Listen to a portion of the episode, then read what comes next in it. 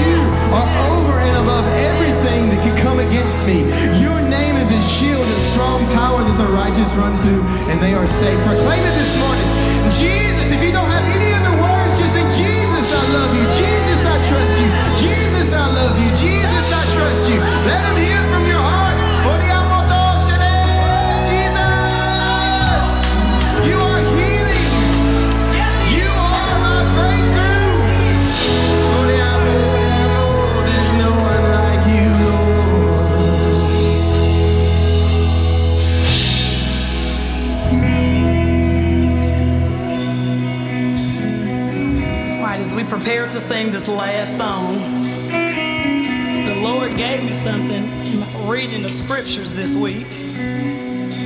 And it's on the Bible app for those of you who use the Bible app. And it's Romans 8 and 18, where Paul talks about if you know the story of Paul, you've been in church, you know all the trials and tribulations that Paul went through. And this daily refresh says that's why I don't think there's any comparison.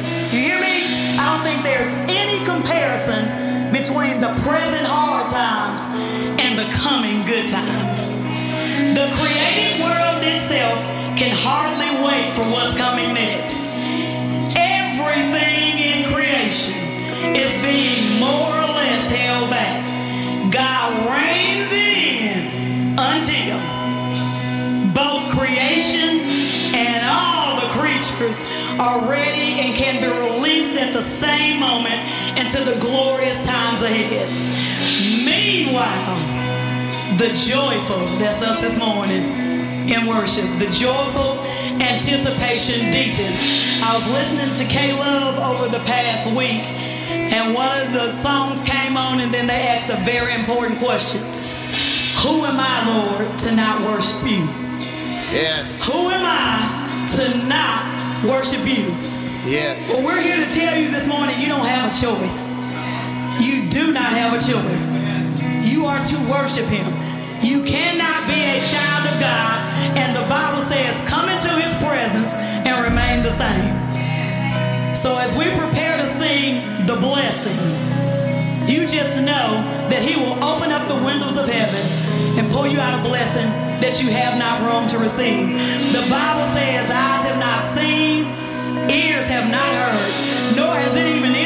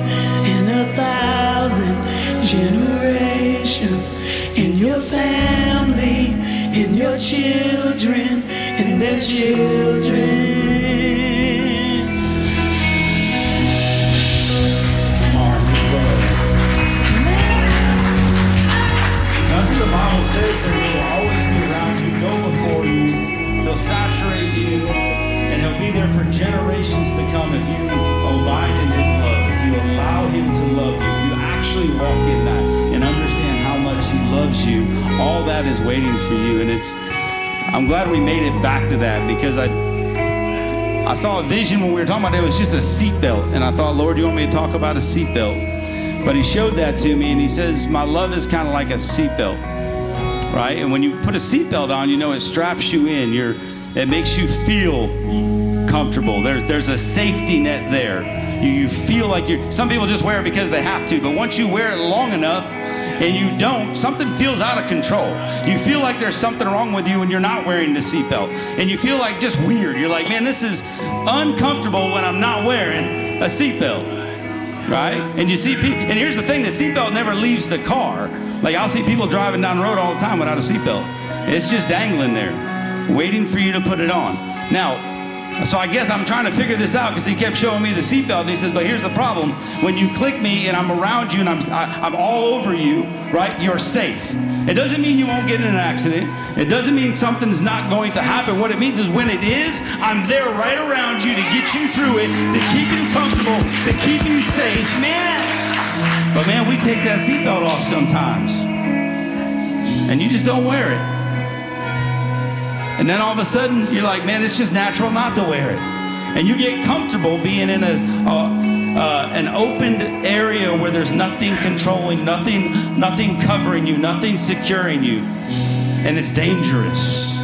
That's a dangerous place to be. So he was showing me that seatbelt, and I was like, man, and I didn't say anything. And then I'm so thankful you came back to that because there's just something Man, you, you, need to you need to click in with his love. His love needs to Amen. click in around you. Use it all the time. Never walk away from it. Man, there need, there needs to be a you know, I'm thankful. I'm thankful for the military because man, we had to get on base, you had to wear a seatbelt. I don't know, I was a I didn't grow up with seatbelts, right? We grew up in the back window. You grew up laying on the floorboards right? But then once the military said I had to wear a seatbelt, I learned to put a seatbelt on. And I can't imagine getting in my car right now. The very first thing I do is put my seatbelt on. And that's the same thing we're supposed to do every single day when we wake up. Put that seatbelt on. Wrap, get wrapped in His love. Let Him come in and saturate you every single morning so He can provide that safety and that comfort throughout the day. It doesn't change what happens in the day, it changes how you respond to what happens in the day.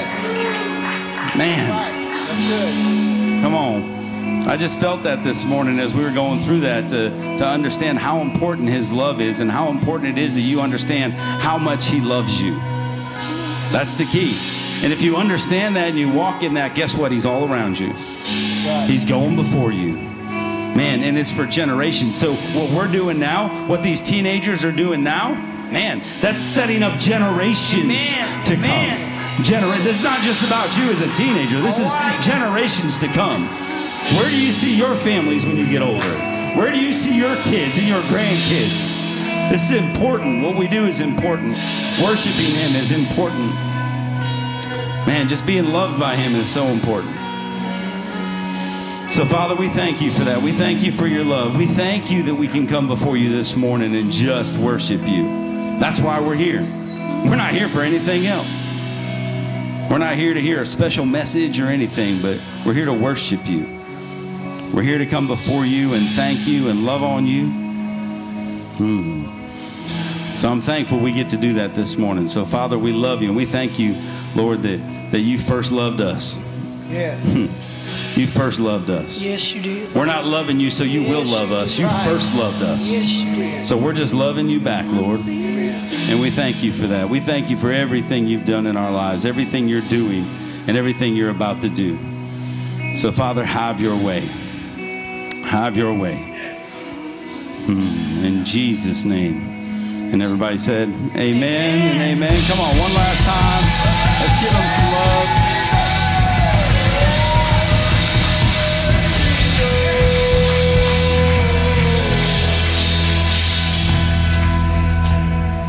That was good, Nene. she gets excited, man. She's like, let's just give him love. We're just going to bang on this thing. That is so awesome.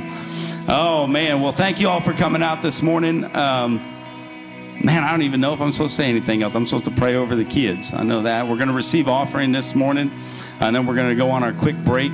Um, so, man, yeah, let's just. Uh, Father, we love you, Lord. We thank you. And I thank you for these kids. I thank you, Lord, for everything you're going to do in them today and throughout this week and throughout their lives, Lord. So I ask you to bless them, bless the teachers. Lord, just be with them this morning. Have your way. Father, we just we just agree right now that there's going to be a change in their life. There's going to be something just infused in them, Lord, that your love will overcome them while they're in the ministry today as they're being taught this morning, Lord. I just ask that you just let them be filled up by your love. Just bless them, Lord. In Jesus' name, amen. I'll talk about giving real quick because we're going to receive offering this morning. Um, I really had nothing planned for that other than to tell you that I thank you for everything you do. We can't do what we're doing, what we're about to do uh, in this community, and what we plan on doing without your faithfulness. Um, and I don't have to talk about giving around here because people give. I, so I, I literally just get to say, you get to love on God. Giving is worship. And when you give, you're worshiping Him. And that's what it should be. So every time you give, it should not be out of reluctance. You shouldn't be like, I can't believe I have to give again. I can't believe I got paid and I have to give. No, it's not about that. And I've said it a million times if you're going to come in and have a bad attitude about giving, don't give. I don't want it. So let's let's do what God wants to do. Let's be cheerful givers. Let's bless Him this morning. Let's worship Him this morning. Um, and man, let's. I just know what He's doing with it all. So I'm excited about what He's doing with everything uh, that we do as a family. Uh, he's got big plans for us, and I'm excited about that. So you can text to give. You can give up. We'll have our ushers. We'll have baskets up front. You can come up here and give. Uh, so we're going to pray over the offering, and then we're going to take about a 10 minute break, get some, get a drink, use the restroom. We'll be back in here. We'll get to the message. So Father, we love you. We thank you, and Father, I thank you for the hearts in this house. I thank you for all the families here. I thank you for people that call this home. And Lord, right now, Father, I just, I just ask that you'll touch their hearts. Father, whatever it is you want them to give, Father, I ask them to be obedient in that and to give. And Father, we just love you. So Father, we ask you to bless them and bless this house with everything that, that's that's given this morning. We love you, Lord, and we thank you in Jesus' mighty name. Amen. And we'll be right back. We love you guys.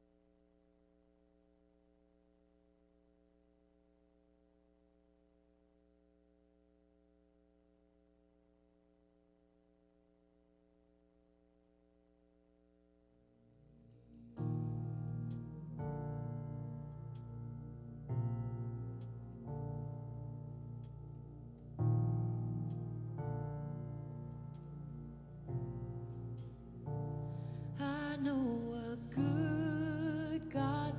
I have a Father. He is my daily bread, my living water. I have a promise He will deliver. I'm satisfied, I'm satisfied, cause He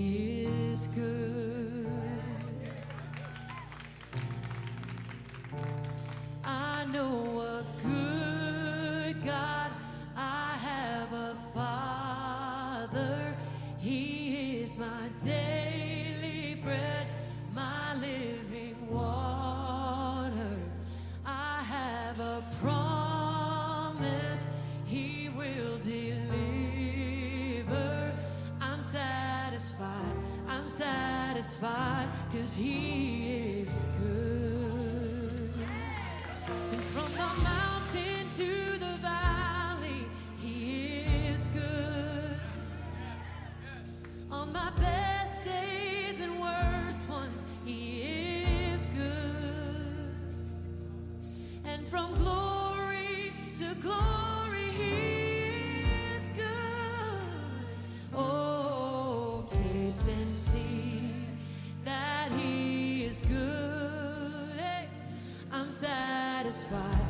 satisfied, cause He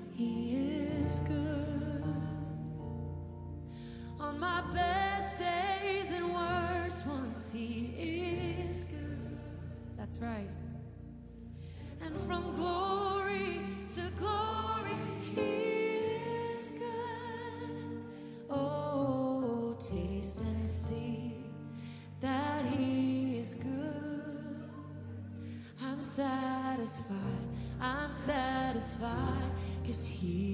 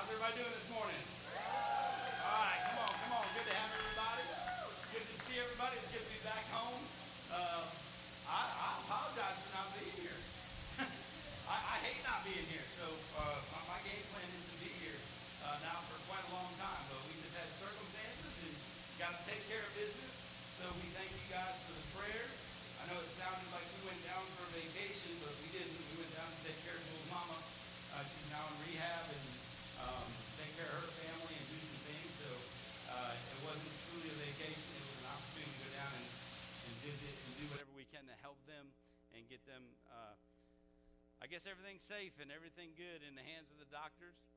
And we, yeah, we fixed the bathroom and all kinds of good stuff.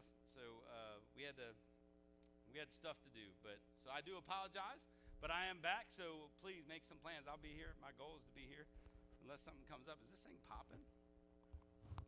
How about that? Does that sound better? You guys got to help me here. I can't hear anything. It doesn't come back to me.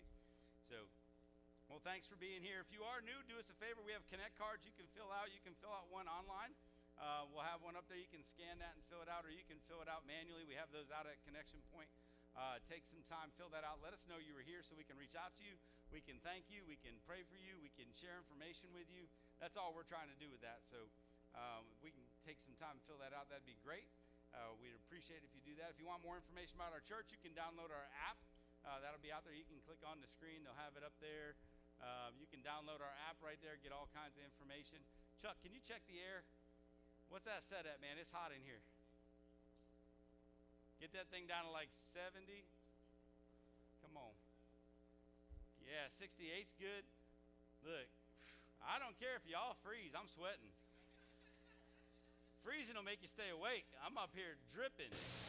My arm pants can only hold so much.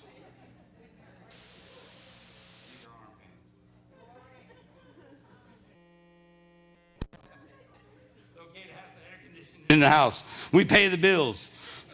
Crank that thing up. Let's use it before we lose it.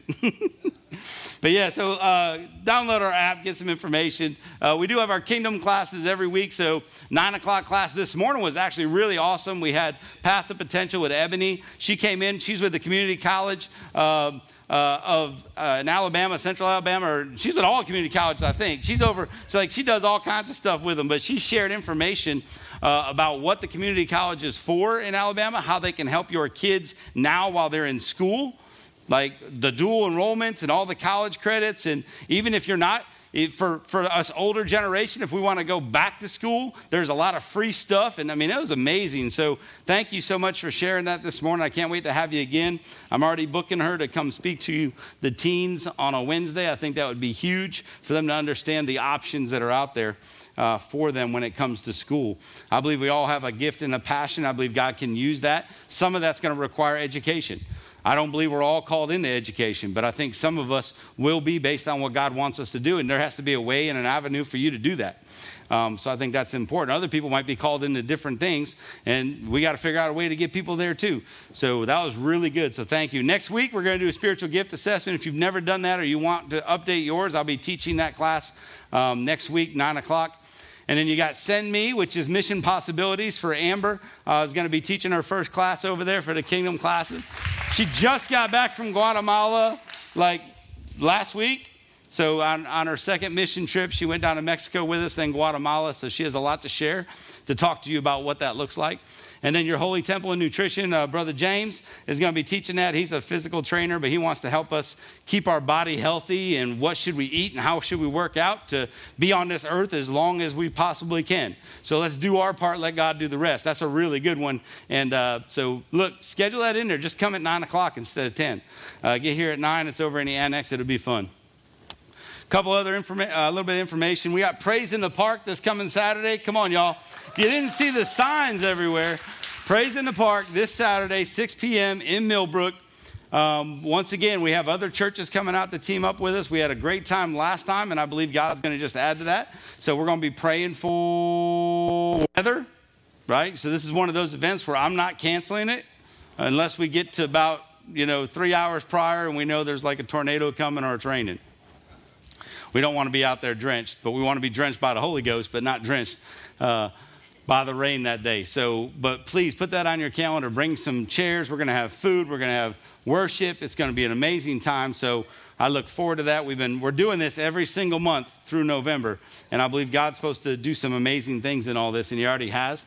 Uh, so I, I'm real excited about that. So we'll see you out there Saturday. Come out Monday night for prayer. Uh, when you come out Monday night, 6 o'clock for prayer right in here. But then this week, we're going to go down to the park. We're going to be praying over the park. We're going to start preparing that spiritually uh, for lives to be changed. And that's what we're trying to do, guys. We're just trying to take back the city. We're trying to, and this, this is what's happening, though. Like, we're doing this, and then we're getting phone calls. So we're doing these things, and like this week, Kevin had to go down because we got invited to go to Stanhope, Elmore. They're doing a back to school thing, so we're going to be teaming up with other churches, backpacks. We're going to have worship music playing. We're going to have food. We're going to be pouring in. That's on the 29th. Uh, of this month. So we're going to go out there and pour into the community there. There's like going to be like 300 backpacks to give away. And so we're going to do that. I, and then I got noticed uh, just the other day from the um, Elmore or Millbrook Middle School, they're looking for men to come mentor their kids. So they reached out to us and said if we have any men that want to come out and mentor the boys uh, that are in the school, uh, to be dads and to pour into them. So look, when you start opening things up in the community, the community is ready. It's not like there's not a need. Okay, it's the fact that nobody's been opening their door saying, we'll do something. That's what I believe. So we're finally saying that. So now we're getting the knocks on the door saying, hey, we got, we got, you know, seventh and eighth grade kids that, that need dads. And we need people that could come mentor them and, and, and share with them. We want pastors, we want coaches, we want whatever. But they reached out to us, uh, and they also reached out to some other churches. So we're going to hopefully build a team. I got information about that later. Um, but yeah, lots of good things happening. I'm just letting you guys know, like, this is the start of it. Like, we're supposed to pour into that city, and now we're going to start seeing that happen over and over again in multiple ways. So, and the school is going to be the first thing. We're going to hit that generation first, I believe, and it's just going to spark something. We're excited about that. And uh, let's see, today's baptism Sunday at the end of service. Come on, we got we got some amazing people. Um, we know now we got two baptisms today. So I know one, and now we just got a second one. So we got two baptisms today. Uh, here's the thing. So so you know this is so important that this is not a uh, like like like I'm going to open it up. And so if you feel like you need to get baptized, we have everything here. And you might have been baptized as a kid. Maybe that was a ritual you did, a religious thing you did, where you knew that, you know, when you were five, they said it's time to get baptized and you did it. But what I want you to know is you can't get baptized too many times. Okay? But what that means is that you want to get your heart ready again. If you say, you know what, I'm finally ready to just do this on my own and, and, and show everybody what God's doing in my heart right now, because I did it when I was younger and it really didn't mean much. I want it to mean something. Today could be that day. Just let us know. We have t shirts and shorts and towels. You, you can go get changed and then get baptized. It's that simple. Um, so I just believe God can work miracles in there. I believe amazing things can happen. Um, so I'm excited about that. And so we're going to do that right after service. So please, once we we get to that point, you can you can leave if you want. Everybody's got things they want to do, and you want to go eat lunch or whatever. But I ask that you stay and celebrate, uh, change lives. That's what this is about. We do this for a reason, and that's to see lives change. So let's celebrate that when when we're actually watching that happen. So that'll be right after service. It'll be the it'll actually close out our service uh, today. And one last thing I want to let you know is our Africa trip. Uh, we're supposed to go to Africa in August has been postponed. We serve a good, good God. And I believe he always has a game plan. And we got a lot of stuff going on, but I was still going to Africa, and Aaron was still going to Africa. And then we got the phone call, and they said, Hey, man, we had five other people cancel, so we can't support two groups, and we can't move you two to another group because logistically we would need more vehicles and another room. It wouldn't financially make sense. So they said, Can you guys do it in February? We said, Yes. So therefore, with everything going on, it's amazing that when, when you start doing stuff and God has you moving here, it doesn't mean He doesn't want us to be over there. We're still supporting them, but we just got postponed until February. So we're still going. So if you want to keep support, that's actually going to give us time to raise money for that. You know, that's $3,500 a person, so that's kind of big. So we're going to try to try to get funds put up so that so that we can take care of of us to go over there and do what God wants us to do once again. We have family over there. If you don't know that, we have an orphanage over there that we pour into, 165 kids, and uh, we have pastors being like raised up and we were ordaining them and kids we had 65 kids get baptized last time. I mean there's powerful things happening. There is a group going so it's not like it's stopping. That group that's going they're going to do all the stuff that we were supposed to do uh, together they're going to continue to do that so the gospel's still being preached they're still doing a big youth event they're still doing all kinds of stuff we just won't be part of that we're going to be part of uh, another team going in in february so pray about that and uh, I'll get you more information about that. Whew, I think I covered everything. Man, I wish that was the message. That'd have been quick. You could all been eating a cracker barrel here in about five minutes. But it wasn't the message, and it's going to get a little bit longer. So, Father, I love you and I thank you. Father, I ask you right now, touch my heart, touch my lips. Lord, let this be all of you, none of me. In Jesus' name, amen. All right. So once again, uh, it's nice to be back. Didn't Ginger do an amazing job last week? Come on.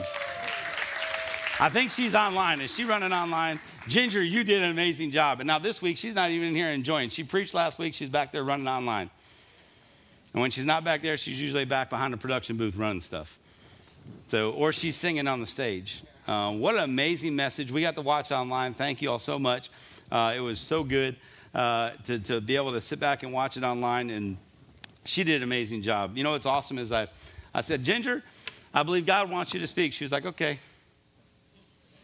Like I was ready to do the pitch. Like, like, all right, I want you to pray about this. I really want you to think about when. She was like, okay.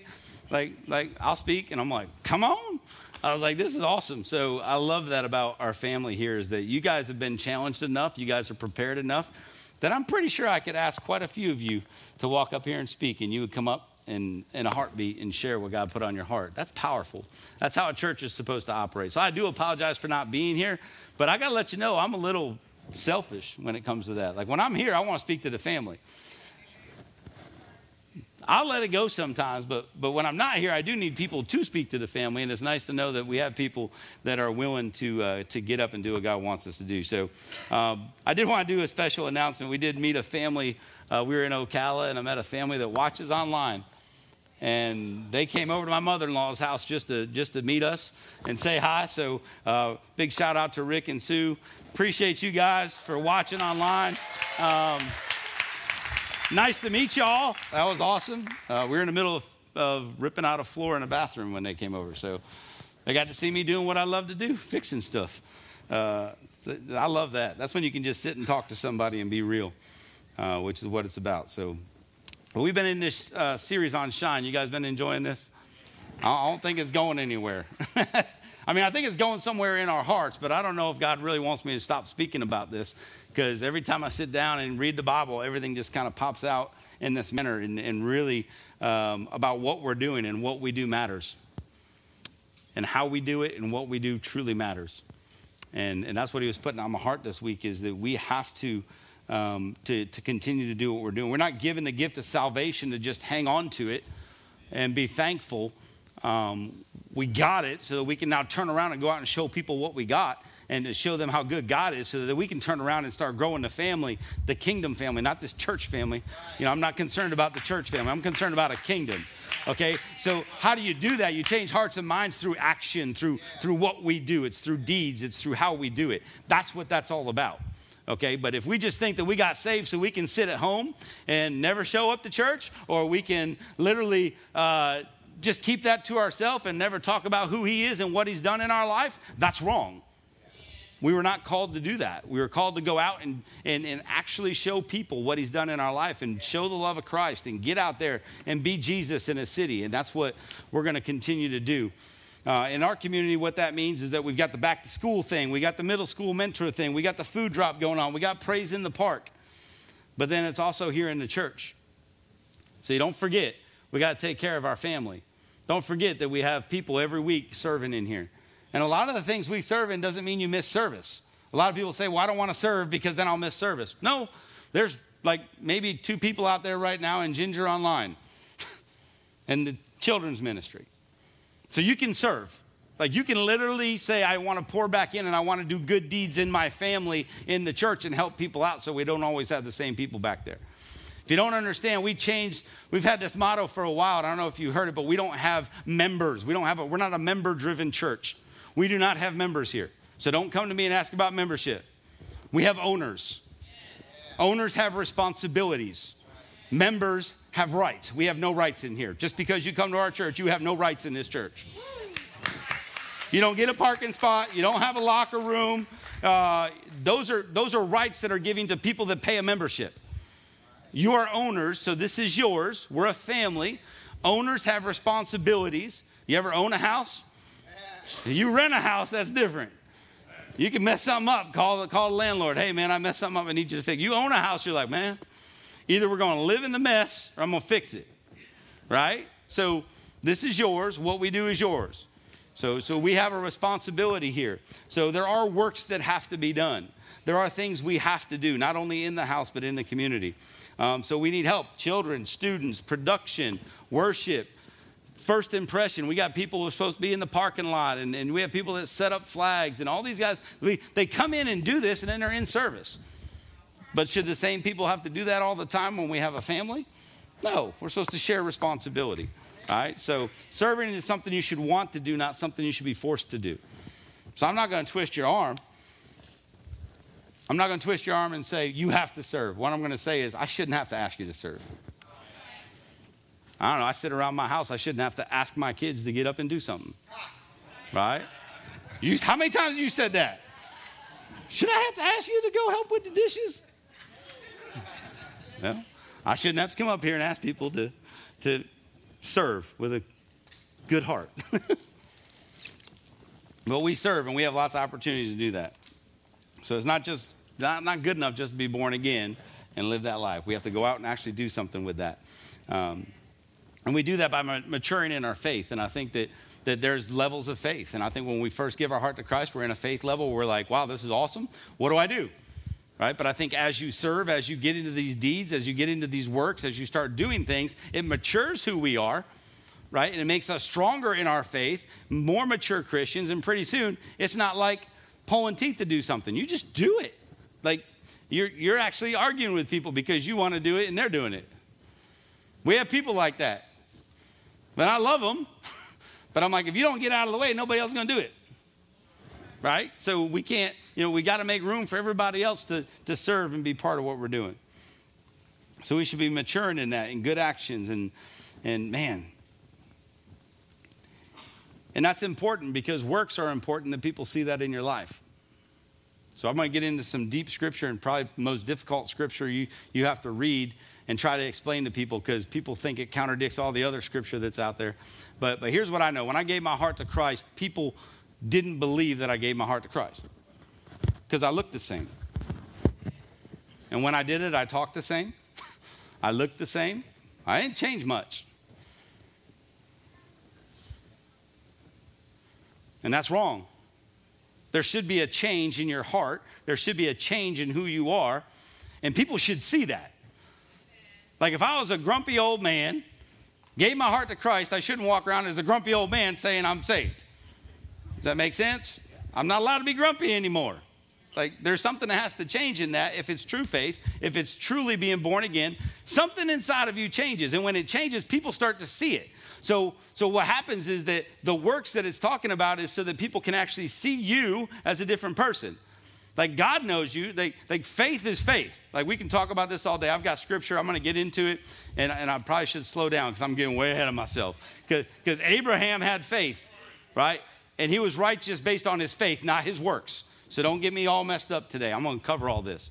This is not about a works-based ministry, or you know, works doesn't give you salvation right? So you need to understand, but the Bible actually covers all this, and we'll get into it. Man. but yeah, so my actions had to actually prove who was inside of me now and who was controlling my life. And when I started acting differently, people started going, man, there's something different about you. Right? So and you can't impact other people's lives if there's nothing different about you to impact them with. I could literally hang around with the same people that I used to hang around with, but I was different. So when I was different, they were like, we don't like hanging around you anymore. You're not the same person. That you, you, you know, you're just not the same. Like, so I'd be like, that's fine, and I'll find new friends. I tried. You try to impact them. You try to be around people and impact them. Um, but man, so uh, but Christians have a bad rap, and if you don't know that, when you tell somebody you're a Christian, there's so many different layers to that in churches and denominations and everything that you don't know who messed somebody up one time in their life. Right. So so the word Christian has really been splattered. Right. So so some people go, oh, well, you're a. Like I did that. Like that's part of my story. You know, people coming to me as Christians, and I'm like, I don't want nothing to do with you, man. That happened to me. Like I don't want to deal with anybody like you. You're all hypocrites. I don't care. Like, get away from me. And I did that for years because of that, right? So, so you don't know what's happened to somebody. You don't know what they've been dealing with. And just because they're Christians doesn't mean that they're walking the right walk just because they say they're Christians. Like, I know some people that say they're Christians and they're pretty messed up. They just kept doing the same stuff and called themselves Christians.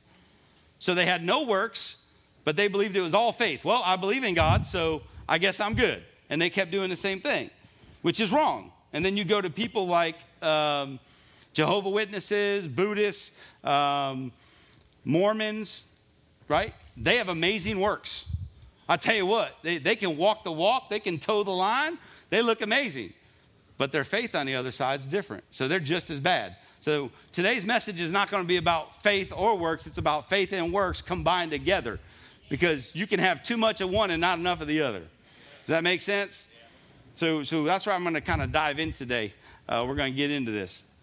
So it is a confusing scripture in the Bible. We're going to be in the book of James. Ah, Jim Paul knows what I'm talking about. The book of James. So uh, let me help you. Can I teach today? You guys good if I just teach? I'm not going to preach today. I don't know if I'm ready to yell and scream and jump up and down, but I want to teach a little bit today. Okay, and I believe this is good. So we're going to be in the book of James uh, to understand. You know, in the book of James, like anytime you read scripture in the Bible, I think uh, you, I, I like to talk about it in the 2020 vision. So you read 20 scriptures before and 20 scriptures after to get the context. You just can't read a scripture and say, well, that's what that means. You really got to understand con- context in a scripture. Does that make sense? Is everybody good with that? I'll probably say that a lot today. So I want to talk about the context of James and what we're looking at. So when I look at this, I want to know, well, who's writing the book? I want to know who are they writing to? Uh, what's going on? Uh, in the environment at that time, what's going on with the people at the time, in the culture at that time. You got to understand everything uh, before you can say, well, that's exactly what that means. You got to understand grammatically what's trying to be said through the words. You got to understand all that stuff to actually get a firm foundation of what the scripture says. So if you've never done that before, it's very fun. Start studying the Bible that way, and it'll start just, I mean, it just unfolds to you, and you can't stop reading it. So the book of James um, is, is a good book. and it really get people really get into this one because it, let, us break it down. Let's just go. I'm just going to do it this. Let's just do this the freestyle way. Okay. So who wrote the book of James? James. Who is James? Half brother of Jesus. All right. So brother Jesus. He he wrote the book of James. Who was he writing it to? Churches. Twelve tribes. I think it says it right in the beginning of the book of James. What's it say? Yes, he's writing to the 12 tribes, Jewish believers. So who's, who's he writing to? Jewish believers. Need to understand this. This is the context we have to get. Why is Jewish, why, you know, Jewish believers is important to understand that because back then, Jewish believers, they didn't study a New Testament. It was all Old Testament. They understood laws, they understood rules, they understood all that stuff. So James is trying to reach people that that's what they know. So he's thinking in his head, how can I talk New Testament? This is what Jesus has done to people that only know. And these are believers, these are brothers and sisters. So as you read through it, you'll see where he talks about that. Brethren and bro- so these are believers, Christian Jewish believers, right, that, that are living all about, right? They're, they're scattered about, and they're starting churches, and they're confused. Think about this. This is brand new to them. It's confusing. They're being persecuted by the other Jewish people that used to be their best friends. because they're following something different. They're dealing with all the issues of a church. They're dealing with gossip. They're dealing with people with money that want to come in and uh, rule the church and make decisions in the church. They're doing all these things. So when you look at the book of James and you actually look through the whole book of James, it's broken down. You can read through the, the headlines that we put in there, you know, little, little bold topics. It'll tell you kind of what they're talking about. This is a discipleship book, Christianity 101 everything he's talking about there is important to our walk with Christ and how we do it and how we're supposed to do it, especially when it comes to building a church and, and doing family and life together. But they had no clue because this is new to them. So when we read it as people that have been Christians for a while, we've studied the New Testament, we're good, we're like, that's contradicting, contradicting everything that's been said. You know, you can't say that, James, if Paul said this, that's because you're out of context. There's a lot of stuff in there that sounds like it's going against what somebody else said, but it's not. You're just not reading the, the word correctly and you're not putting it in context to who he's speaking to. You guys getting this? All right. So they had all kinds of issues, right? So I'm looking at, at some of the stuff they dealt with. They're struggling how to live with one another. Um, they had trouble getting along with each other. Um, they, they, they knew they had to get rid of Old Testament law, but how much, what, what, what part of the law do we get rid of? They didn't know. These are brand new Christians. So, what, are we supposed to follow? What are we not supposed to follow? Uh, they had trouble knowing who to put in the positions of authority. They had trouble facing persecution, and they had trouble knowing how to pray and when to pray and what to pray for. These are things that Jewish people had issues with because all that was spelled out for them. So, this is why, so you got a little context now, right? So James is writing it. Brother of Jesus. That would be a really hard job, by the way. What Weston and Brian go through is nothing. I know you're a lot like Jesus, man. I really do. So I know your brother gets on you all the time. I'm just kidding. he was nodding like, yeah, that's me. I'm the, I'm the good one. No. But you know how hard that'd be to be the brother of Jesus? You can't do anything right. I don't understand it. But I was, I was reading that and I was like, oh, come on, man, this is horrible. so he's trying to give him a crash course in Christianity, and this is, this is what we get. And this is kind of what, what James says in a nutshell. He says, You're going to face persecution. Here's how to handle it. And this is what the book of James spells out. He goes, You're going to try to get power. People are going to try to get power in the church. Don't let them. There will be some who try to sound wise and educated. If they truly are wise, they will show it by their conduct. One of the biggest problems in the church is gossip, so watch your tongue. Right? And prayer is virtually uh, or vitally important for all the health of the church, so make sure you pray. This is what James is saying throughout the book of James. And it's not a big book, so go ahead and read through it. Not today, I'll, I'll probably take care of most of that for you. Um, but go ahead, go home, read it, study it, understand how big uh, context is. But one of the biggest questions they had when it came to the Jewish people in that culture was works. They go, well, what are we still supposed to do? Like, we have to do something. And that's where James was like, oh, man, you're not understanding what, what's being said. Like, like your faith, right? It, you, you were saved by faith. Your, your righteousness comes through faith, not works. But they couldn't understand that because they're like, no, no, no, you don't understand. Like, we just came out of the law and everything was, I have to do this, and I have to do that, and I have to this. So there was a struggle there. And that's where we're going to pick it up. We're going to go to James 2. And I'm going to read, uh, well, I'm not going to read it all. I'm going to stop, read, stop, read, stop, read, stop. You guys know the way I do this. We're going to, James 2, we're going to be in 14. I'm going to read through 26. 14 through 26. And this is where we, we get into this, um, this works based and, and what does all this stuff mean. So, so this is where I'm going to pick it up. James 2 14. It says, What good is it, dear brothers and sisters, if you say you have faith but don't show it by your actions? Can that kind of faith save anyone? Okay, now this is where things start to get fishy because people go, Well, hang on. One second, you said it was through faith. But you're saying I can't, you know, I can't save anybody through that kind of faith. So what faith are you talking about? And this is where it all gets kind of, you got to start diving deeper into the Bible. Um, and what it's truly saying is that uh, what's the best way to say this? I'll tell you what, maybe I'll just go, go off from it. So, what is it? what good is it, dear brothers and sisters, if you say you have faith but don't show it by your actions? So, basically, let's stop there. If you gave your heart to Christ, if you say you're born again, there should be an action that follows that. Something should change inside of you because you are obviously not Jesus. Right? So we all got somewhere to go. We all can move up one step. We can all climb up the ladder one more step. What is it inside of you that needs to change, right? When you gave your heart to Christ, something changed in you. Something moved inside of you. Okay? So so it says, dear brothers, if you say you have faith but don't show it by your actions. Man, so there should be an action that follows. It says, can that kind of faith save anyone? Can it save anyone? So I have to ask two things. So this is what popped in my mind when I said it. Uh, is it truly faith if it doesn't change how we act? So have you truly surrendered? Have you truly accepted Christ as your Savior? Have you been born again if it doesn't change anything in your actions, in your heart, or your desire? Because I change takes time. I'm, I'm not saying that, but what I'm saying is that there's no desire inside of you to do different. Something's wrong. We need to rethink this.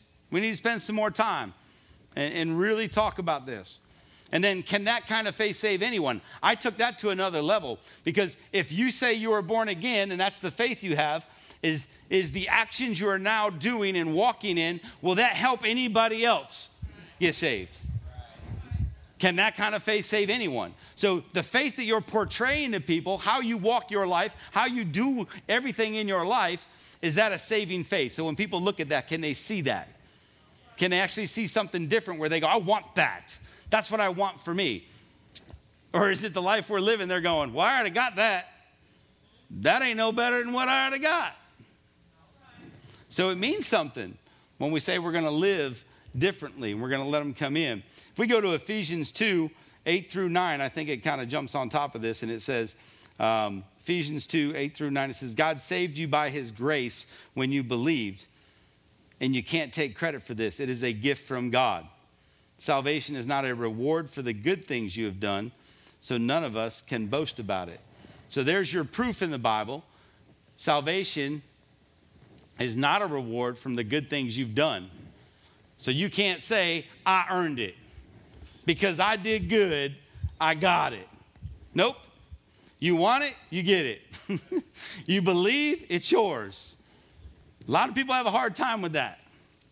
But that's where it comes from. So I'm just trying to contrast the differences here because James is, is speaking something that if you don't understand the context of who he's talking to, it, this could get very confusing.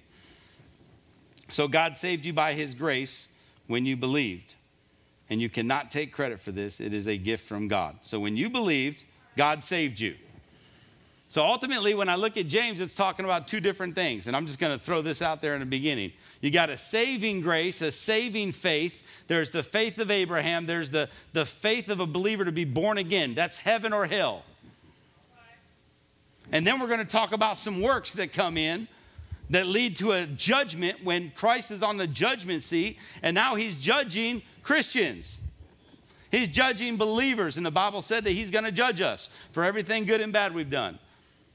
But that judgment is going to come across some things, and it's going to deal with what people call rewards in heaven. Heaven's big, y'all. Jerusalem, the new city, is going to be huge. Just read about it. It's gigantic. Talks about it in the Bible.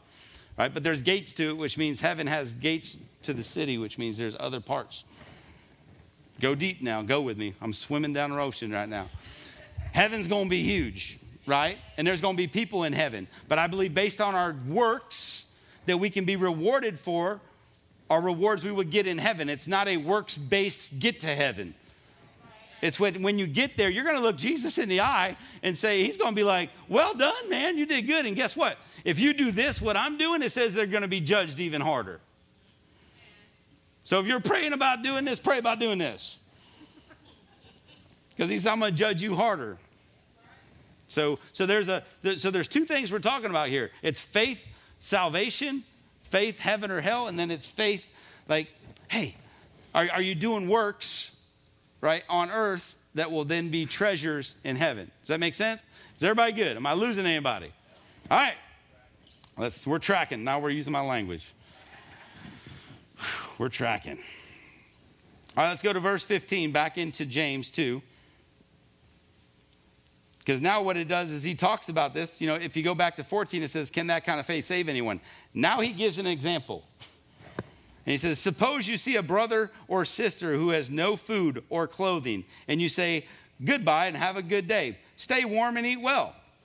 But then you don't give that person any food or clothing. What good does that do?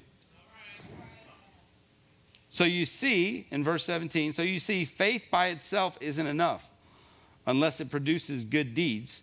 It is dead and useless. See, this is where people start spinning things around and go, see, if you don't do anything, you're dead. That's not what it's saying. Uh, Dead, if you define dead in there, it's talking about useless. It's talking about um, something that can't be totally uh, used for good anymore. It doesn't mean like life or death. Um, it means no longer, it does, you know, if you define it, there is a def- definition for it of no longer alive. But if you look at it, it says lack of activity or excitement. You think you can live your life as a Christian with lack of activity or excitement? I think I see some people doing that all the time. Useless, unproductive, ineffective, unprofitable. If you go to King James, New King James, some of the other versions, it says it uses profit in that. It says it's not profitable. It talks about, and what that means is it's not, it means you're not going to gain anything from it. Does that make sense? So it says if you have faith without works, there'll be no gain in heaven for you if you don't do some of these things. It doesn't mean if you don't do works, you're not going to heaven. Man. Because some, sometimes people don't have that chance. Look at the guy hanging next to Jesus on the cross. He, he couldn't do anything, he could just believe. So you can't tell me that, that works, it's a work, work-based salvation. That doesn't work. That's not what the Bible says. You can go into, Paul talks about it in all the other scriptures. We can go in John, we can go everywhere it says that it is faith and faith alone that'll get you there. But man, I don't know about you, but if I'm going somewhere new, I kind of want the Lamborghini. Not really. I just really want a big 2500. You know, I can do anything in my truck. I just, the Lamborghini can only go so far. I mean, we are going to be on streets of gold, so I don't know how much I'm going to need my truck. But what I'm saying is that it's not based on it. But I do want every like like if God is saying we can experience something in heaven we've never experienced on earth, then man, I, I want whatever you want to give me. But I don't do things to get that stuff. I do things because my heart wants to do things. If that's the byproduct of it, come on. Like, what an added bonus. You know, do good in school. Why? Because you can get a scholarship that pays for your college. I don't know. That's a good reason to do good in school. But kids that don't understand the cost of college, they don't have any, that's not an incentive for them to do good in school. Does that make sense?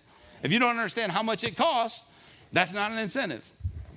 So if you know the cost of things, it kind of makes things important. So I know the cost of not doing good deeds here on earth. Ah. So Second Corinthians, let's go there. I just want to give you the, the scripture behind what I just told you. You might be hung up on the two judgment thing. So let's go to Second Corinthians uh, 5.10. It says, For we must all stand before Christ to be judged. We will each receive whatever we deserve for the good and evil we have done in the earthly body. That there is scripture talking about Christians, which means you're already in, but then you're going to have to stare them in the eyes. So I just wanted to give scripture to it.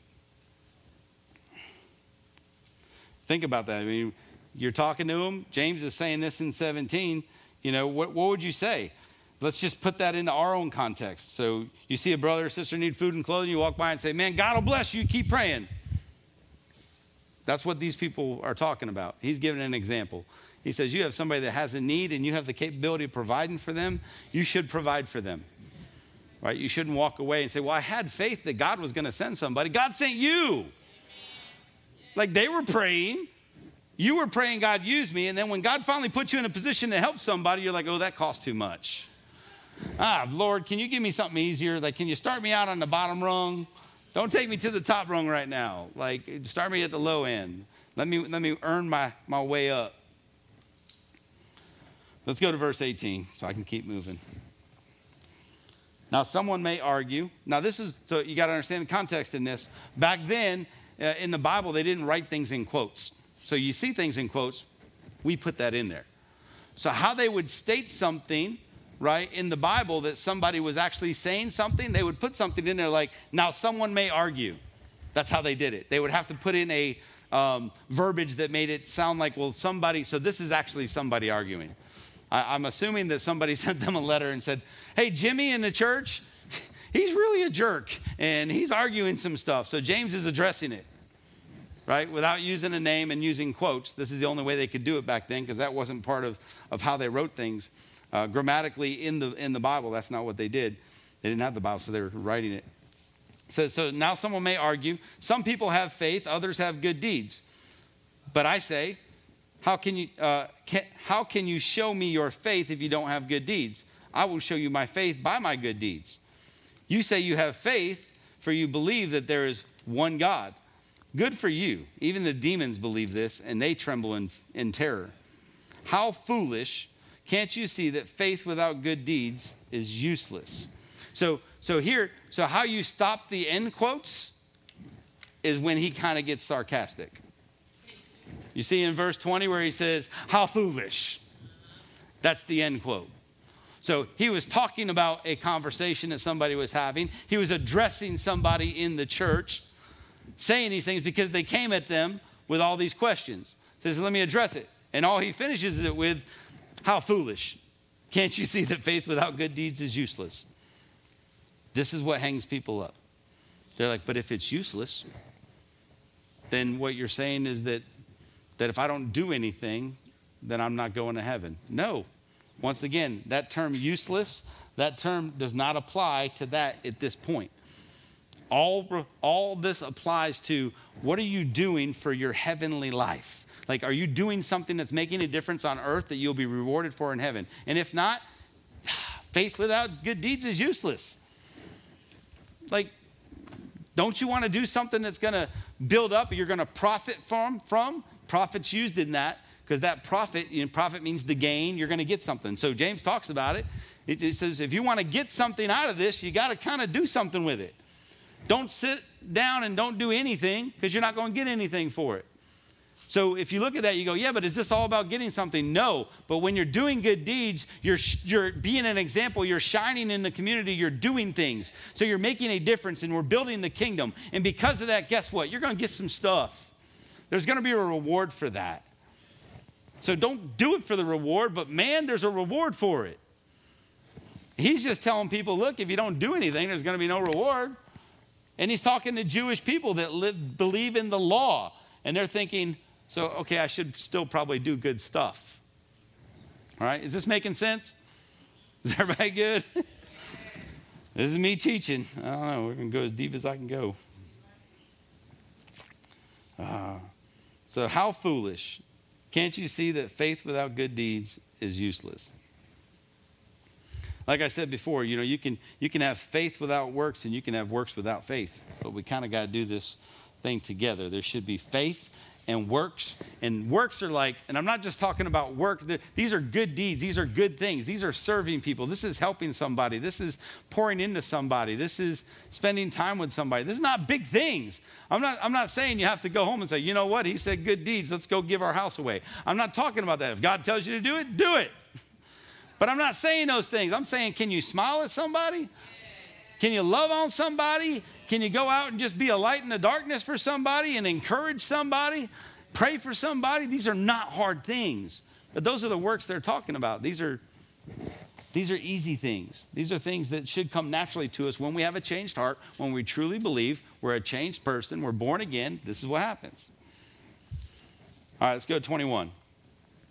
Verse 21. Don't you remember that our ancestor Abraham was shown to be right with God by his actions when he offered his son Isaac on the altar? You see, his faith and his actions worked together. His actions made his faith complete.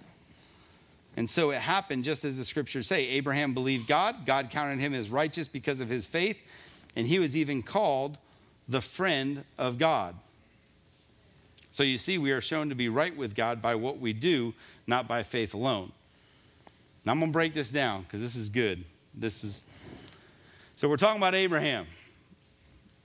So Abraham taking Isaac to the altar happened 15 years after he was already said that his faith made him righteous. So that had nothing to do with him being right with God. 15 years earlier, God said, Because you believe, you know, I think it's in uh, Genesis 15, 5 and 6. Do you have that one? It says, Then the Lord took Abraham outside and said to him, Look up into the sky and count the stars if you can. This is how many descendants you will have. And Abraham believed the Lord, and the Lord counted him as righteous because of his faith. He was righteous because of his faith, not because he took his son up to the altar. Does that make sense? So it took 15 years as and if you knew Abraham's life, this guy was not a saint. He struggled with some stuff. He went through some stuff. Right? But when he took his son up there, that was the act of faith, that was the work that of faith in him that made people go, "You're a friend of God." Bible says, you see, we are shown to be right with God by what we do. You're shown to people that you're made right with God by what we do. Abraham taking his son up there was in direct obedience to what the Lord, he felt the Lord had told him to do. And him doing that showed everybody around him how mature he was in his faith, how mature he was. Therefore, they said, Who called him? He was even called the friend of God. Who's going to call him the friend of God? All his people. Everybody that's been walking with him. Not God. Everybody was going, man, you must be a friend of God, man. Look at the faith of this guy. He just took his son up the hill. So his actions is what released that belief. People started believing who he was and how mature he was in his faith through his actions.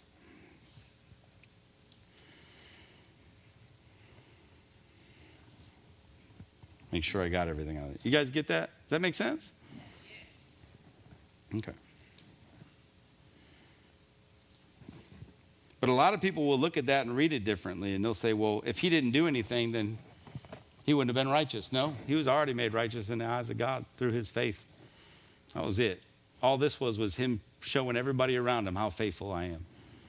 This is why I struggle with the fact I shared this before that in my office when I was when I was uh, in the military and teaching in the military, we couldn't openly share our faith all the time.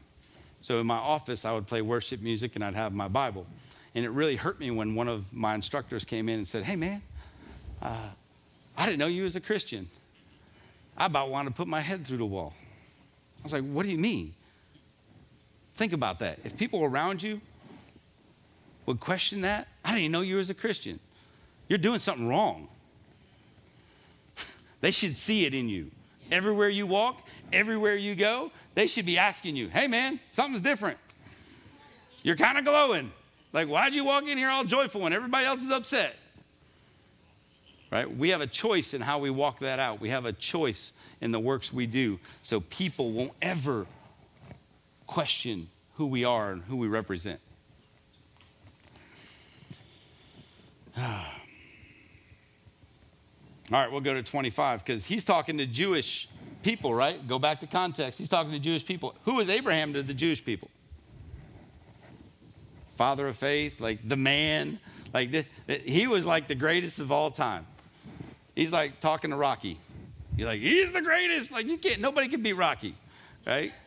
The Russian guy couldn't do it. Nobody could, Mr. T couldn't do it. Like, like nobody could be Rocky. So he's like they're Rocky. They're like it's Abraham. So you couldn't use anything else against him, right? So they're t- there's like, like you're coming against Abraham. Yeah, but Abraham, man, that's like Abraham. Like he couldn't mess anything up. That's why he comes with the next example. In verse 25, he talks about the prostitute. He said Rahab the prostitute is another example. She was shown to be right with God by her actions when she hid. Once again, she was shown. Understand that not made, shown. She wasn't made righteous by her action, but she was shown to be right with God by her actions when she hid those messengers and sent them safely away by a different road. Just as the body is dead without breath, so also faith is dead without good works. Okay, so let's go back to that one. So Rahab, right, exact opposite of Abraham. She's a Gentile, not a Jew. She's a woman, not a man. She's a prostitute, not the father of faith. And James is like, you just need to understand. Like, you guys got the wrong perspective. I'm trying to share this with you, trying to change the way you think. He had to because they just came out of all the religion and they're trying to do what's right. Hmm. So what happens here is James tells them that she. So I really didn't want to read the whole story of Rahab, but basically, let me sum it up. so Jericho, walls going down, two messengers go in. Um, everybody's after the messengers. They go to uh, the Rahab, who's a prostitute. She hides them from from all the bad people, and then she lies to the bad people, and they she she lets them down uh, and gets them safe. And because of that, her her not only her but all her whole family is saved. So they come in and save their family before they destroy the whole city. That's in a nutshell. That's the DJ version. I don't think they sell that anywhere.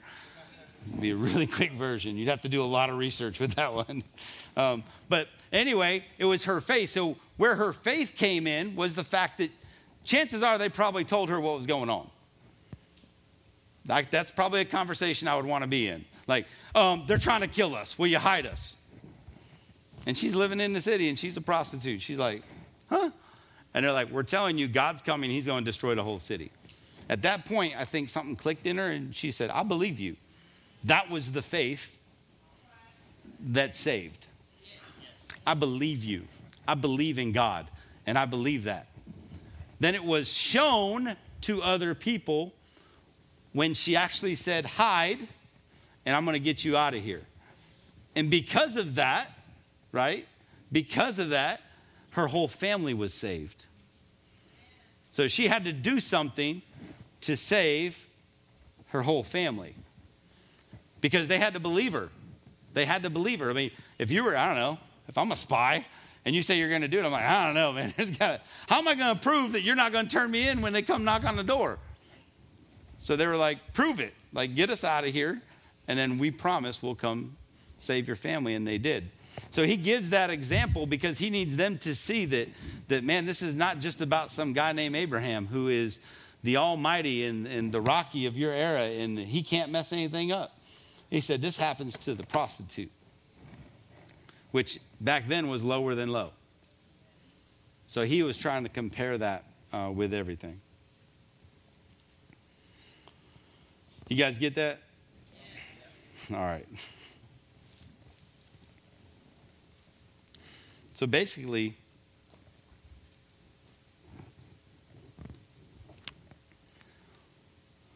a couple questions for you. Some of you might have dealt with these things. So, do you know why your faith, the faith of even some people, grows cold sometimes? It's because they don't have works in their life. It's important. Works mature us. They're not mandatory, but guess what? It's hard for me to not think of him when I'm doing good. Like when I'm out blessing people and loving on people, like he's always on my heart, always on my mind. And there's people that go, well, man, I'm kind of losing my faith. And first thing I'm going to say is, well, when's the last time you actually went out and did something to actually prove your faith to people? That's important. It's important we do stuff. It's important that we actually get out and do stuff. Or how about, you know why some Christians lack um, joy and intimacy and closeness with God? It's because they don't have works. I'm telling you, there's some people that, that, well, how do I get closer to him? I don't know. Try doing something for him. Try listening to his voice, and when he tells you to go do something, go do it. Try to be part of something bigger than you. Try to be part of something bigger than, than this, these walls of this church. Like, get outside of this church and let's go do something that, that can change it. Because it's not only helping the community, it's helping you. It's growing you. It's maturing you in your faith. Because none of us are sitting there going, man, I just can't get any more faith. Like, I'm just maxed out in faith, man. I'm so good. I'm number one pick on fantasy football team. Fantasy faith team, that's what we're going to call it. Fantasy faith team. I'm going to pick my faith team. Who do I want? You know, you're not that guy. Like, like we're not that good. Hmm. Does God sometimes feel distant? Feel like you're out of fellowship with Him? Chances are you're not working. You're not doing what He's asking you to do. Because when you're doing what He's asking you to do, man, He's right beside you talking to you the whole time. And you feel Him. You feel His presence. You're just part of it because you're pouring into other people and you're doing what He wants you to do. Ah. How about those Christians that always seem immature and never seem to grow? You ever seen Christians that are always at the same level? You're like, man, I've been talking to you about the same thing for 10 years. Check out how much work's in their life. What are they actually doing to mature in their walk? Some people are just taking what they get and they're sitting on it. And they're comfortable with it. But it's not changing the world. It's not doing what we're called to do bring heaven to earth. Man, we're the ones that he put out there. We're the change agents. We're the ones that are supposed to be out there inducing light in the darkness. Mm. How about Christians that struggle with sin? Believe it or not, do some works. Understand the, understand the power in the work and how God will move through you in that. And man, there's no space for darkness in your life. But you can't flip that. It can't be all works and no faith, and it can't be all faith and no works. There's a joint thing there. This has got to be faith and works together. So faith and works. So works helps faith mature. Works energizes our faith. Works make your it makes your faith vibrant. And works are not the cause of salvation, they're the evidence of your salvation. Works are the evidence of your salvation. So last scripture will be Galatians 6 9.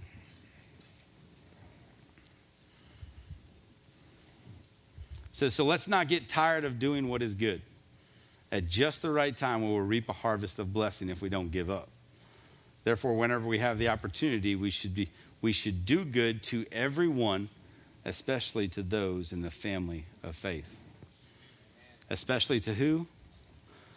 Those in the family of faith. So we're supposed to take care of everybody. But man, in the family of faith, if somebody's struggling, if somebody needs something, we're supposed to pour out abundantly to that. You know, if, if somebody in the family of faith wants to go do something and doesn't have money to do it, we should be pouring into that because we probably can't do it or weren't called to do it, but they were. So our job is to pour into that and help them. We're supposed to help people in the church. This this is a family. That's why I hate calling it a church. This is a family. When you're in a family, guess what? We take care of people. Right? We, we take care of people. When we know there's a problem, we help take care of it. When we know there's a financial need, we help take care of it. It says, especially to those in the family of faith. Doesn't mean leave everybody else out. It just says, man, there's something special about that. When we're doing this together, man, that's family. And we're going to take care of family. We're going to do what's right. So we should do good for those that are lost, and especially good to those people that have the faith. And that's why it's important that as owners of this house, as owners of this, we do our very best to serve this family which is why it's important that you should, you know, it's not like if you should serve, but when you serve, when, when, you, when you finally realize there's a place for you to serve in this house, that you do it. Like you actually do it. And there's lots to do. There, there's people like there's people that serve all over the place. You don't even know it. there's so much background service going on that nobody knows about. I mean, from meal trains and all kinds of stuff that we do uh, in and around that, that I get to see the workings of it. I get to see it all come together. I get to see all the cards. Everybody ever got a birthday card? Oh, you I see a lot of hands going up. yep, you don't see those people up here saying, I wrote all those birthday cards. I talk about them once in a while, but we have people in here, that's how they serve. And it's all behind it, just changes lives. And it just induces joy and love. And so there's a place for people to serve in the family, be it small groups, be it whatever. You got to make your, your, your place known and, and get plugged in and start doing what God's asked you to do because we're especially supposed to do it for the family. There shouldn't be a struggle in the family. So serve the house. So I'm not twisting your arm, but it's not an option anymore. We're owners. I don't want to sit in what we have. I think we can do this better. Hmm. So it's not about you. We can't be selfish anymore. That was one thing that, that we talked about was being selfish. It's selflessness. Right? Not being selfish. The only reason why you won't serve is it's a selfish reason. You're like, you can't say that because I had this or that. No, I get it. But I can tell you that if I can't be here on Sunday, I can find a way to serve on Wednesday. If I can't be here on Wednesday, I can find a way to serve on Monday. If I can't be here on Sunday, Monday, I can find to serve sometimes when we're doing an event somewhere because, oh my Lord, if you haven't been in this church long enough, we do a lot of events. we're all over the place. You can find something. And if that doesn't work, you can make a meal for somebody or you can have a small group or you can. So the only reason why you can't is because you're choosing not to. I guess that's the easiest way to say it. So choose two. That's easier. Helps more. So we have a bunch of good opportunities coming up. We've talked about them already, and we can do that. And as we do these things, as we get out in the community, as we help out in the church, as we do this as a family, we start to mature in our faith. It took Abraham 15 years. It took Rahab like a couple days. Come on. It doesn't need to take 15 years to mature. Hers happened like that. She matured to the same level he was at. The father of faith. Come on. That's serious stuff right there. So that's important. That's important that we, we understand that. It's important that we let our faith shine everywhere we go and everything we do. Everything we do, everywhere we go. Let it shine. Amen? Should I guys get something out of this? We good? Come on. Jules, I'll probably need your help. So, the people that need a t shirt, since I wasn't able to meet with them in the beginning, um, we're going to get ready for baptisms. So, uh, once again, I said this can be spontaneous. So, look, if, if you're there, there's a work in this. Do you know that? This is one of those works. This is one of those where you say, I have faith. When we get baptized, we are telling people publicly what's happening in our heart. It's an action, it's a faith action. It's the, the next step we always say from, from being born again, which is the requirement. Being born again, obviously, you've given your heart to Christ. And then we say, well, man, I want to tell everybody so that my faith will be shown. So my faith will be shown. And that's what we get to do today. We get to have people come in, uh, get baptized, and let their faith be shown. And I know some of probably going to use, need some clothing or something. So if you're getting baptized today, do me a favor.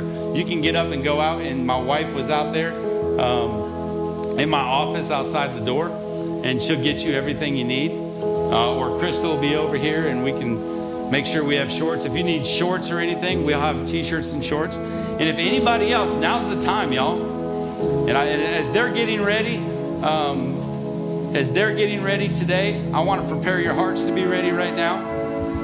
Um, man, I need to I need to get ready right now, so maybe I'll let Kevin prepare our hearts. Um, but my thing is this: it's not too late, and maybe you haven't done this in a while. Maybe you're just like, you know what?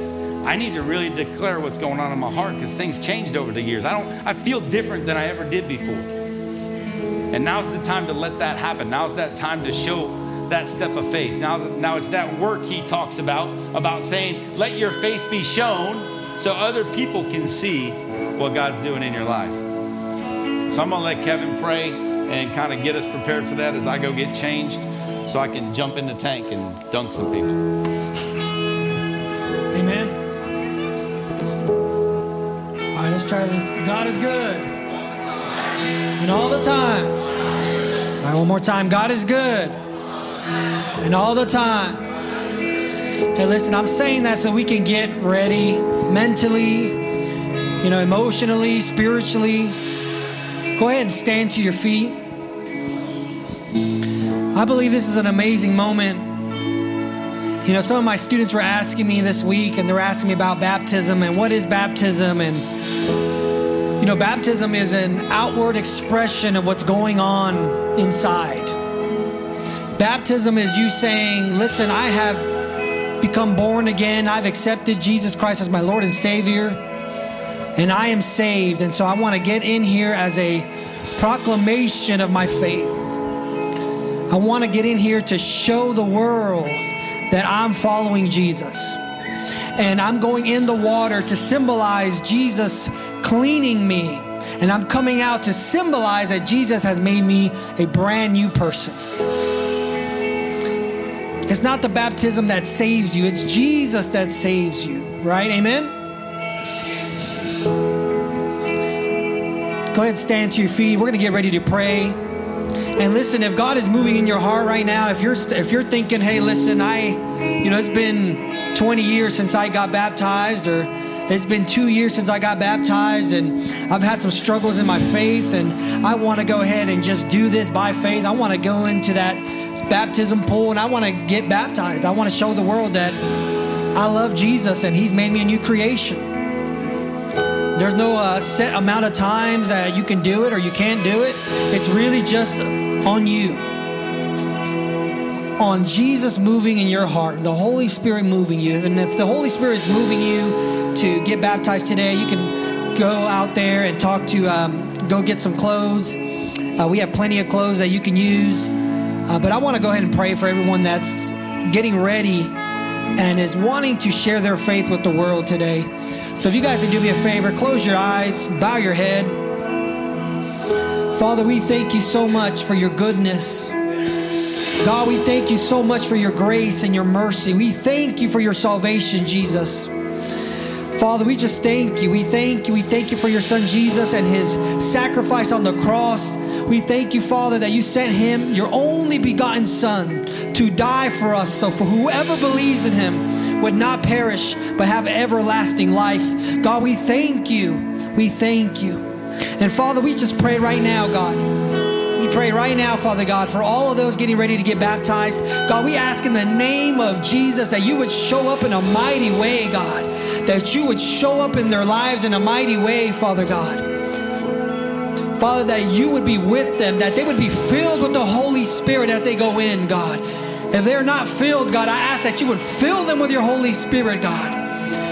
In the name of Jesus, Lord, that they would be filled with the promise that you gave us, that you would not abandon us, that you would not leave us, but that you would send your Holy Spirit, the comforter, the teacher. God, we ask that you would bless them, that you would strengthen them, that you would help them in Jesus' mighty name. And everybody said, Amen. Come on, get your hands together. Come on.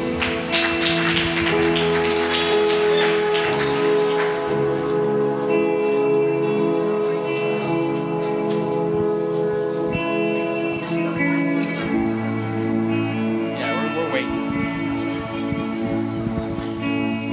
We're waiting uh, on her dad. Here, tell her, tell everybody who you are. Um, my name's Kirsten McCallion. I'm Francis McCallion's daughter, and I'm 14 years old. Yeah, come on.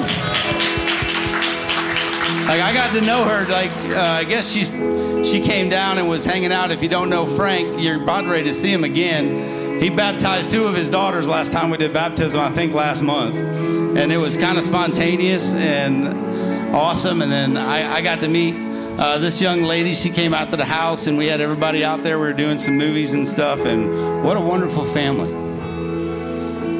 You ready, brother? We figured his best is since he baptized the other two, he should probably baptize this one too. I don't want to steal the thunder. Uh, so let's turn a little bit like this so that they can see, and I'll stand over here. Um, you're just going to have to plug your nose and stuff. But first, you want to tell anybody anything? Um, this really means a lot to be saved. Uh, I just I really struggle with anxiety and a lot of anger from past um, problems and people in my life, and so I'm ready. I'm ready to let the Lord let it all out and be saved and be a better person for my family and for my friends and for my community. Come on. Look, this is why we do what we do. So let's just stretch our arms. Let's pray for her real quick. Father, we love you, Lord, and we thank you for her. We thank you for her heart. Lord, just touch her right now, Father. We know you can you can remove all that, Father God. You can bring joy and peace and comfort in her. Father, let her light shine to everybody she comes in contact with. Lord, we know you can take everything that was that was wrong, everything that was messed up, and you can use it for your good. So, Father, just continue to heal her, heal her heart, heal everything inside of her, and just make her brand new right now, Father. We, just we thank you for her. We just surrender her to you in Jesus' name. Amen. So, have you accepted Jesus as your Lord and Savior? Yes, sir. All right, then. Frank, I'm going to let you take over from You're going to plug your nose, and by your confession of faith, we baptize you in the name of the Father, the Son, and the Holy Ghost. Yeah!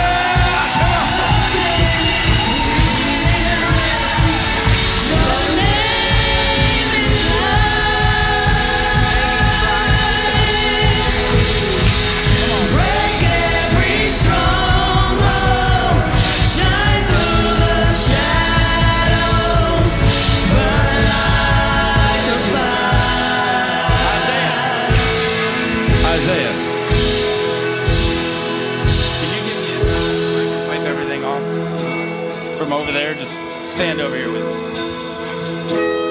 Oh, man. Thank you, sir.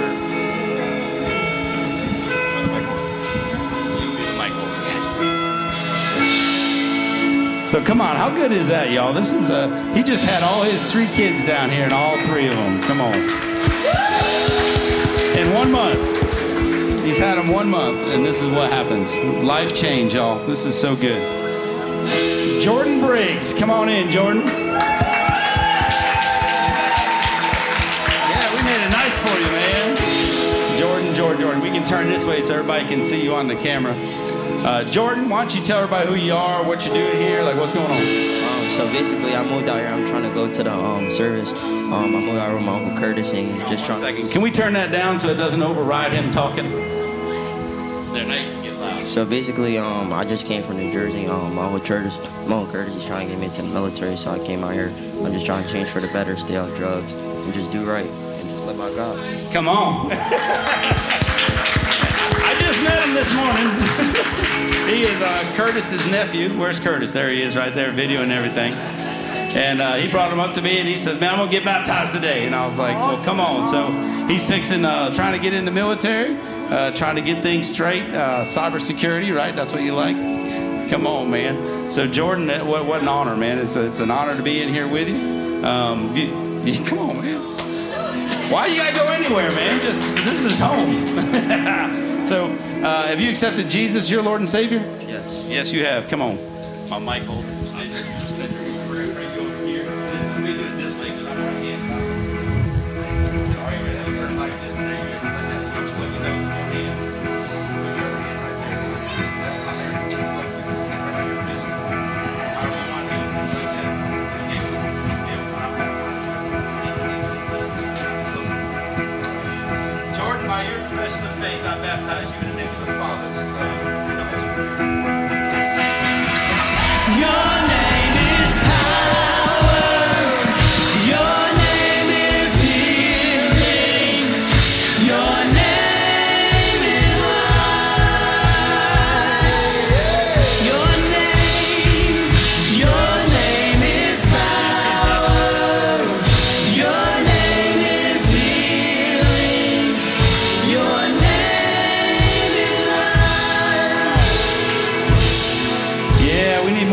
Like him in the military. Come on, y'all.